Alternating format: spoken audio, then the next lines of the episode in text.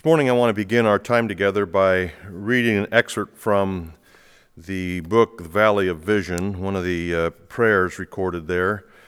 Uh, I, I, regularly use this book to begin my quiet times, but uh, a few days ago I came across this particular prayer called Privileges, and I thought it would be a good way to start our service this morning. It says, O Lord God, teach me to know that grace precedes, accompanies, and follows my salvation, that it sustains and redeemed my soul, that not one link of its chain can ever break. From Calvary's cross, wave upon wave of grace reaches me, deals with my sin, washes me clean, renews my heart, strengthens my will, draws out my affection, kindles a flame in my soul, rules throughout my inner man, consecrates my every thought, word, work, teaches me thy immeasurable love. So, this view of grace is something that I think that um, relates very well to our text under consideration today. As you know, we are in Psalm 119. Today we're going to be looking at verses 38 and 39. And I want to uh, read those for you and then make a few comments as it relates to this uh, Puritan prayer that I've just read. Psalm 119, verse 38 and 39 says the following Confirm to your servant your promise, that you may be feared. Turn away the reproach that I dread, for your rules are good. More sermons have been preached, more books have been written on the subject of grace than any other subject in human history. God loves to bless His creation, especially His people, with grace. Now, you may think, what does Psalm 119, 38, and 39 have to do with grace? I didn't see the word there, I didn't hear grace in there. Well, I want to tell you about it this morning. If we could summarize today's sermon, I would summarize, summarize it like this God's faithfulness to his people results in the spreading of his glorious grace to more people. God's faithfulness to his people results in the spreading of his glorious grace to more and more people. Let's, let's begin to unpack these verses and see how this works its way out. The first point in your bulletin reads the blessing of confirmation. I, of course, want to uh, have you think of it in relation to the, the grace that we see in confirmation. And so I want to I want to begin by helping you understand what the word confirm in verse 38 means. The verse begins with confirm to your servant your promise. So what is the meaning of the word confirm? Some, translate, some translations use the words establish, reassure, keep, or fulfill. Many times when you're studying a Bible verse and need a little help in understanding a particular word, you can go to multiple translations, and if it's an important word, it will be translated in a few different ways and give you the nuances behind the meaning of the word. That, that's the case here with the ESV's translation of the word confirm. It means to reassure, to establish, to keep, to fulfill. The Word of God is confirmed when God fulfills it to us. If I were to promise to mow your lawn, then I would confirm that promise to you by actually showing up and mowing your lawn. You may have prayed prayers like this God, you've promised to be with me through difficult times. Please do so. Then, when you experience peace in the dark times, it's then when God has confirmed his promise to always be with you and never leave you. You may have prayed, God, you promised to conform me to the image of Jesus Christ. Please do so. I pray this prayer regularly. God, please conform me to the image of your Son. I, I sometimes get weary of not seeing Christ's likeness in my actions or attitudes. And so I pray this prayer myself often. And then, lo and behold, when, when I begin, or maybe when you begin to see character traits of Jesus forming in your life, you see more patience, more kindness, more love, those things that we see in Jesus, then we can say that God is confirming his promise to us to conform us to the image of his Son. God's word is confirmed when it affects us. This is how God confirms His Word in relationship to us. When you read the Word of God or hear it preached, do you find yourself evaluating your life or, or changing an attitude or adjusting a practice? Are your prayers being answered? If so, God's Word is being confirmed to you. What is being confirmed? What is it that's being confirmed? And I've been speaking of it here already, so back to your outline, we're talking about the, the, the gracious blessing of confirmation. We've seen the meaning of the word. Now let's look at what it is that's being confirmed. So back to verse 38 confirm to your servant your promise. Why does the author use the, the word your promise? Well, if you've been here during our, our sermon series on Psalm 119, you'll remember that the psalmist uses eight to ten synonyms for the Bible or the scriptures or God's Word. This is simply a synonym for all of God's Word, your promise. He uses the word promise not only to refer to all of Scripture, but he, his primary focus is on the great and precious promises of, of God's Word, especially those promises that relate to God's work of sanctification in His people. God's promises to conform us to the image of Christ, to, to make us uh, into the people that He would have us be. Do you have a particular promise from God's Word that's meaningful to you? I know that I do. Um, I, I, love Philippians 1 6. Um, uh, ever since I've understood what that verse means, I've, I've returned to it many times. It says, I am confident of this, that he who begins, began a good work in you will complete it. I am so encouraged by that promise because it tells me that God is going to fulfill his promises to me in making me someday to be like Jesus.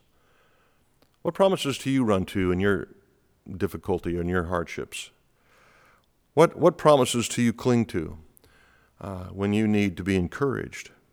Well, if, if you'll look back at this whole stanza, the Hay stanza, the fifth stanza of Psalm 119, verses 33 through 40, you'll see that it's focused on the education that we receive from God in making us like Jesus.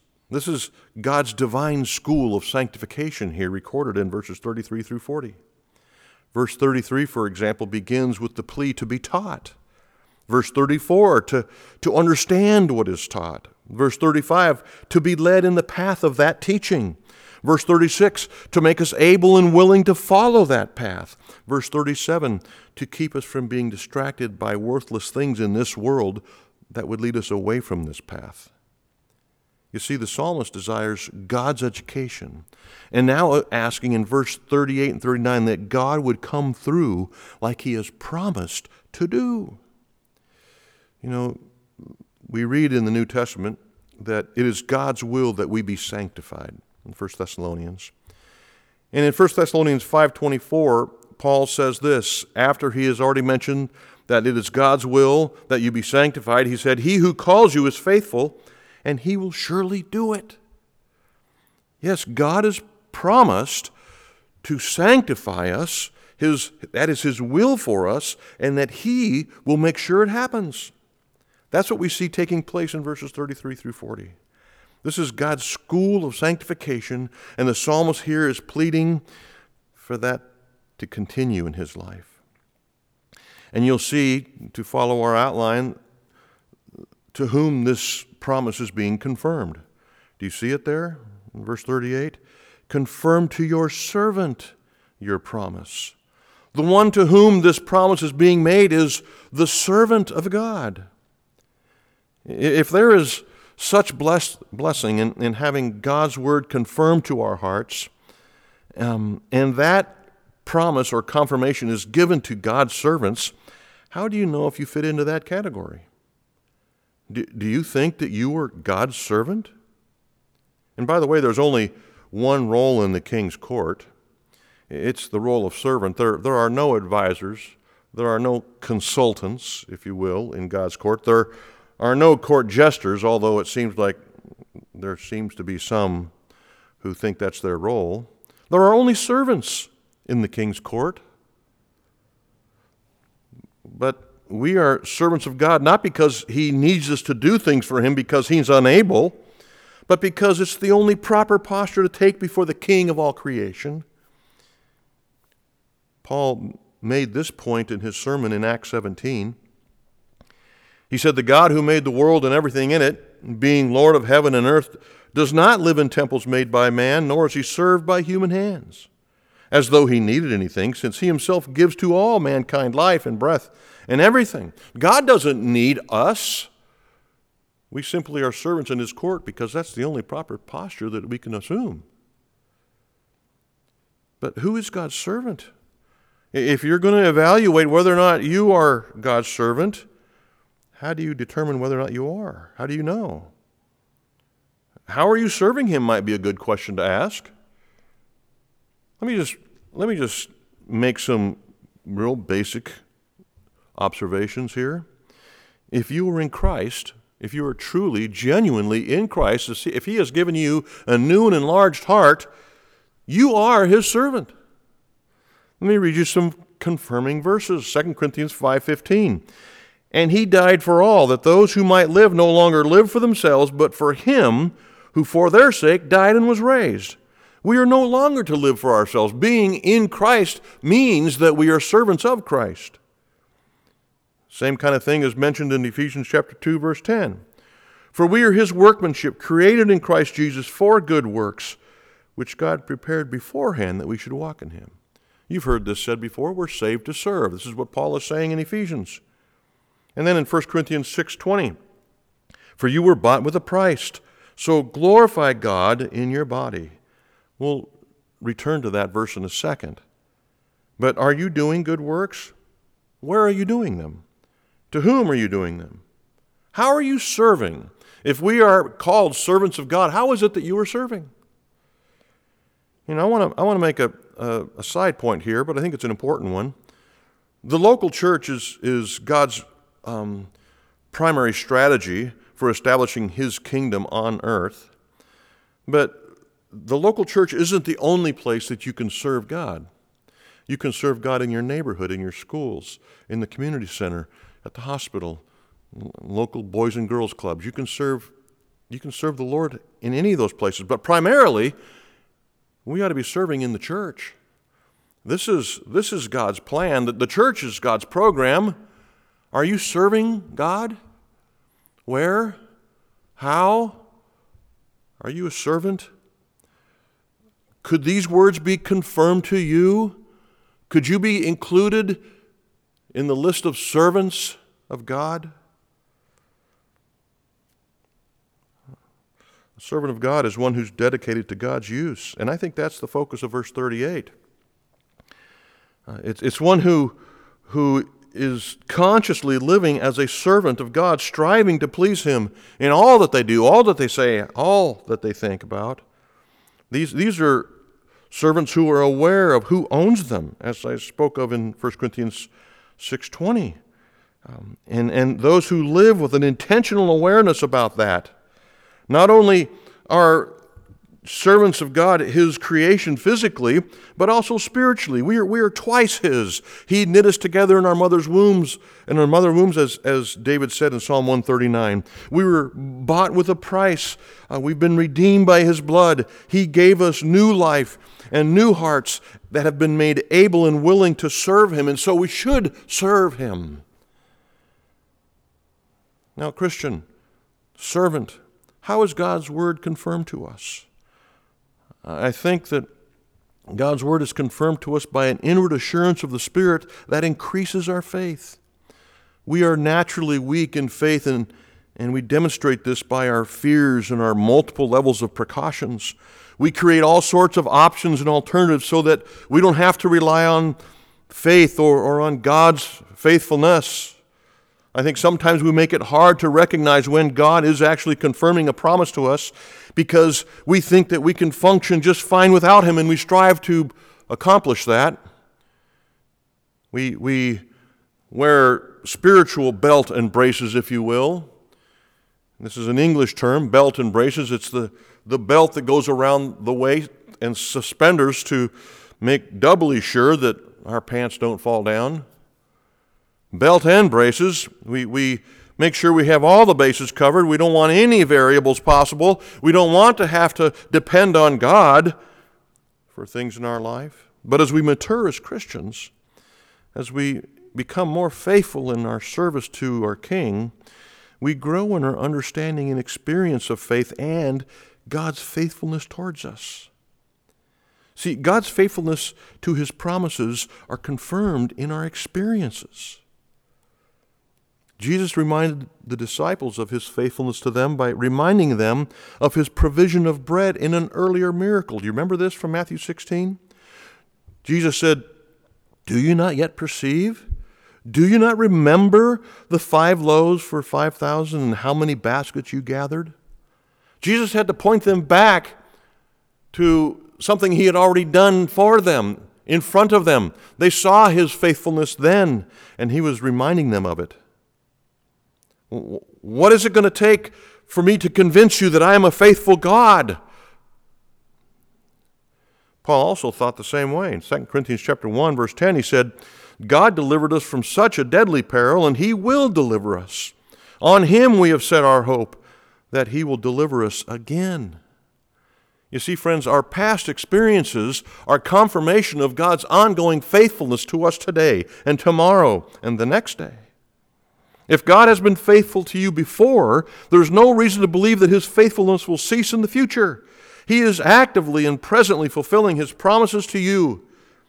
If he has been faithful to all his people throughout human history, then the chances are that his faithfulness will continue towards you even into the next life. What is the goal of having God's promises confirmed to us? Again, verse 38 confirm to your servant your promises. And then the verse ends with this clause that you may be feared. So the reason that, that he's requesting confirmation of God's promises so that God would be feared. What does this mean? Does God want us really truly to be afraid of him? Well, the phrase, the fear of the Lord, is often used in Scripture and often misunderstood in the world, even in the church. So let's dig into this a little bit. Proverbs chapter 1, verse 7 says, The fear of the Lord is the beginning of knowledge. Is this a servile type of fear that, that shakes our knees and brings horror to us when we're in the presence of God?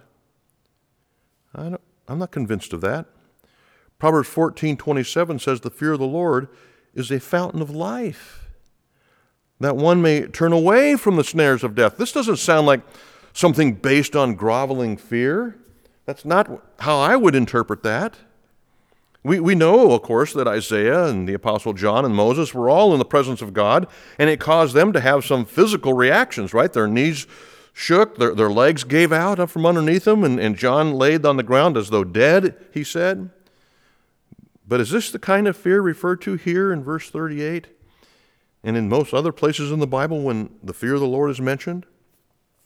Well, I believe the concise answer to what the fear of the Lord means is this having a proper regard for God. It includes a holy reverence and a seriousness towards God, of course, which seems to be missing in so many places today. Um, a fear of the Lord, of course, doesn't respond to God as the old man upstairs or my celestial buddy. Unfortunately, we, we hear that far too often. But at the same time, the fear of the Lord isn't just quiet, solemn, and, and grim and gloomy disposition. No. When we read David's Psalms, we, we read that fearing the Lord includes singing and clapping and shouting and dancing, playing instruments, rejoicing, and even having a smile on your face. It says the fear of the Lord results in a lifted up countenance. That means a smile on your face. So having a facial expression that looks like you've been weaned on a dill pickle is not a sign of holiness. If the fear of the Lord is having a proper regard for God, then we need to view him as Scripture presents him. Yes, he is just, he's holy, and he's perfect, but also He's patient, he's kind, he's loving, he's good, and supremely happy. I think these qualities are the ones that prompted the Apostle Paul to call God Abba, Father, Daddy. This is, this is not a servile, groveling fear that Paul had for his heavenly Father, nor that I think the psalmist has for him. I want to make mention of one more thing here that I think is important. After studying and praying over this verse, verses, verses 38 and 39 of Psalm 119, I also believe that there is an evangelistic passion on display here. When God confirms his promises to his people, it results in the spread of his loving kindness and gracious goodness to many. When God shows himself to be faithful to me, it has an evangelistic effect on my unsaved family, friends, and neighbors. This, this, I think, will come into clear focus in verse 39. So let's move to that verse and, and let's see how God's grace is even seen in reproach. Verse 39 reads, Turn the reproach that I dread, or turn away the reproach that I dread, for your rules are good. In your outline, I've noted that Point number two is the curse of reproach. But I want you to, I want you to think of it in these terms the grace of reproach. Verse, verse, verse 39 emphasizes the, the fear of being a divine school dropout. The, the author does not want to uh, have anything in the way of his sanctifying processes, of, of him being taught and understood and walking in the path of his commandments and having an inclined heart to his testimonies and keeping away from worthless things. He doesn't want anything to interrupt his relationship with God or his pursuit of godliness and holiness. And so uh, he, he says, Turn the reproach that I dread away, for your rules are good. So, what is, what is reproach? Reproach is to find fault or to, to blame, it's to be the cause of blame or shame or discredit. So, what is it that the reproach that the author dreads? What, what kind of reproach is he um, trying to avoid? And I think there's two possible answers. One is the reproach of God. The writer could be concerned with the reproach of God because of his own sin. If this is our interpretation, the author's fear is that his disobedience will cause a rift between him and God. God will, will reproach him will, will discredit him, will blame him for his sin, and cause a relational um, separation from himself and his God.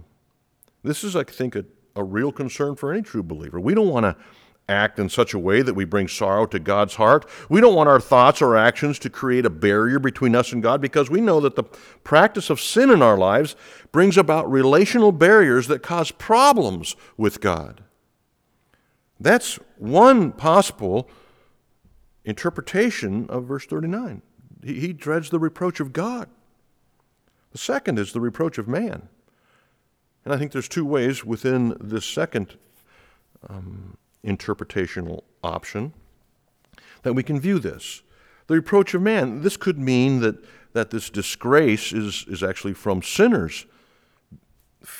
Sinners, because of our own faithfulness, reproach us. Because we've decided to follow the path of holiness and godliness, the world rejects us. This is the kind of treatment that he spoke of in, in the third stanza when he spoke of being scorned and alienated and ostracized.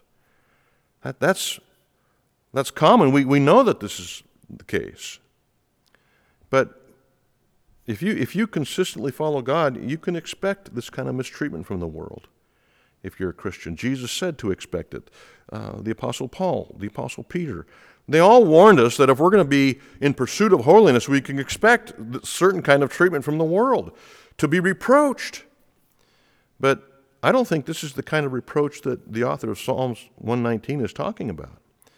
Because that kind of reproach is actually a badge of honor to the Christian, as we realize when we read Acts chapter 5 verse 41 says then Peter and John left the presence of the council, rejoicing that they were counted worthy to suffer dishonor for the name or suffer reproach for the name of Christ. We also see the same thing from Peter's pen in 1 Peter 4.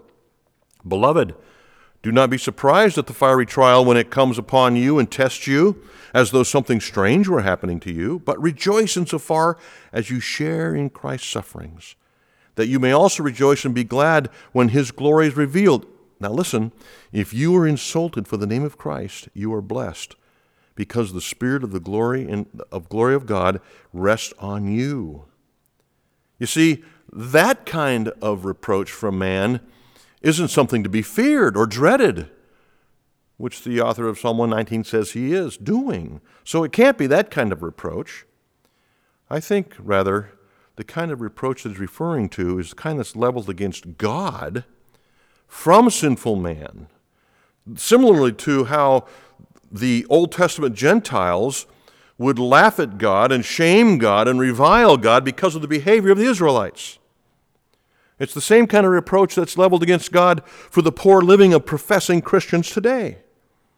How many have rejected God because of the poor behavior of those claiming Christ? I think this is more likely the kind of reproach that the psalmist feared. In either case, the danger is the same. It's the danger of interrupting God's education and his school of sanctification because of our sin. In one case, God's name is shamed by unbelievers because of our sin. In the other case, because we have offended God. Either way, that is a reproach that the author dreads. And reproach, of course, is a curse. But I want to show you how re- this reproach is also gracious because he says that he dreads it. So I would say this as much as reproach is a curse, the fear of reproach is a blessing. As much as fire can be a curse, the fear of fire is a blessing. The, the author doesn't want reproach in his life at all. He fears it, he dreads it. Why? Well, look at the end of verse 39. He tells us why. He says, I don't want, I, I dread this reproach. Why? Because your rules are actually good. And why are God's rules good? Because God is good. Whenever someone has a misconception of God, it's because of sin. If people think that God is unfair, it's because of sin. If people think that God is unloving, it's because of personal sin or sinful and loving people who are claiming to be Christians. Friends, we should never give anyone a reason to reproach God, to misunderstand God, or to reject Him. We should endeavor to refrain from any ungodly action or attitude that would bring shame to the name of Christ. Why? Because He's good. he's good. And we're to be ambassador of the, ambassadors of this good King. We're ambassadors for Christ, Paul said. And we want to represent Him well to those who need Him. Paul saw his ministry primarily focused on reconciling sinful people to a holy God. His whole apostolic ministry was preaching the loving forgiveness of Jesus the Savior to desperately lost people. He says this in 2 Corinthians 5. He says, In Christ, God was reconciling the world to himself, not counting their trespasses against them, and entrusting to us the message of reconciliation. Who's the us he's speaking of? I think he's speaking of all Christians everyone who's embraced Christ, everyone who is a servant of the King. We have been given one goal, one objective to be ministers of reconciliation. We are ambassadors for Christ. God is making his appeal through us. Paul continues in chapter 20, I mean, chapter 5, verse 20. See, our, our lives should be focused on the same thing that the Apostle Paul was focused on. And this is what it was focused on serving God by clearly presenting Jesus Christ on the platform of a holy life. Friends, is, is that what your life is about? Are you a servant of God, an ambassador of Christ, who is clearly presenting Him on a platform of a holy life? This, this should be the case for us. I believe that verses verse 38 in Psalm 119, its plea is that God would confirm his promises uh, in the life of the psalmist so that his life would be a sweet fragrance to those around him. If God would confirm his promises, not only will I have a proper regard for God, a proper fear of God, but also those who are in my life will have the same. You see, God's faithfulness results in the spreading of his glorious grace to others. God's faithfulness to you and to me, God's confirming of his gracious promises to you and to me, results in a proper regard for who God is. And when I have a proper regard for who God is, when you have a proper understanding and regard for who God is, it infects the people around you. They see the grace of Christ in the same light that you do. God blesses His creation through His people. Confirm to your servant your promises so that people will have a proper regard for you. Turn me away from reproach because you are good. This is the prayer of Psalm 119, verses 38 and 39. This is my prayer for Sun Valley Church. Oh God, do this for us. Pray with me.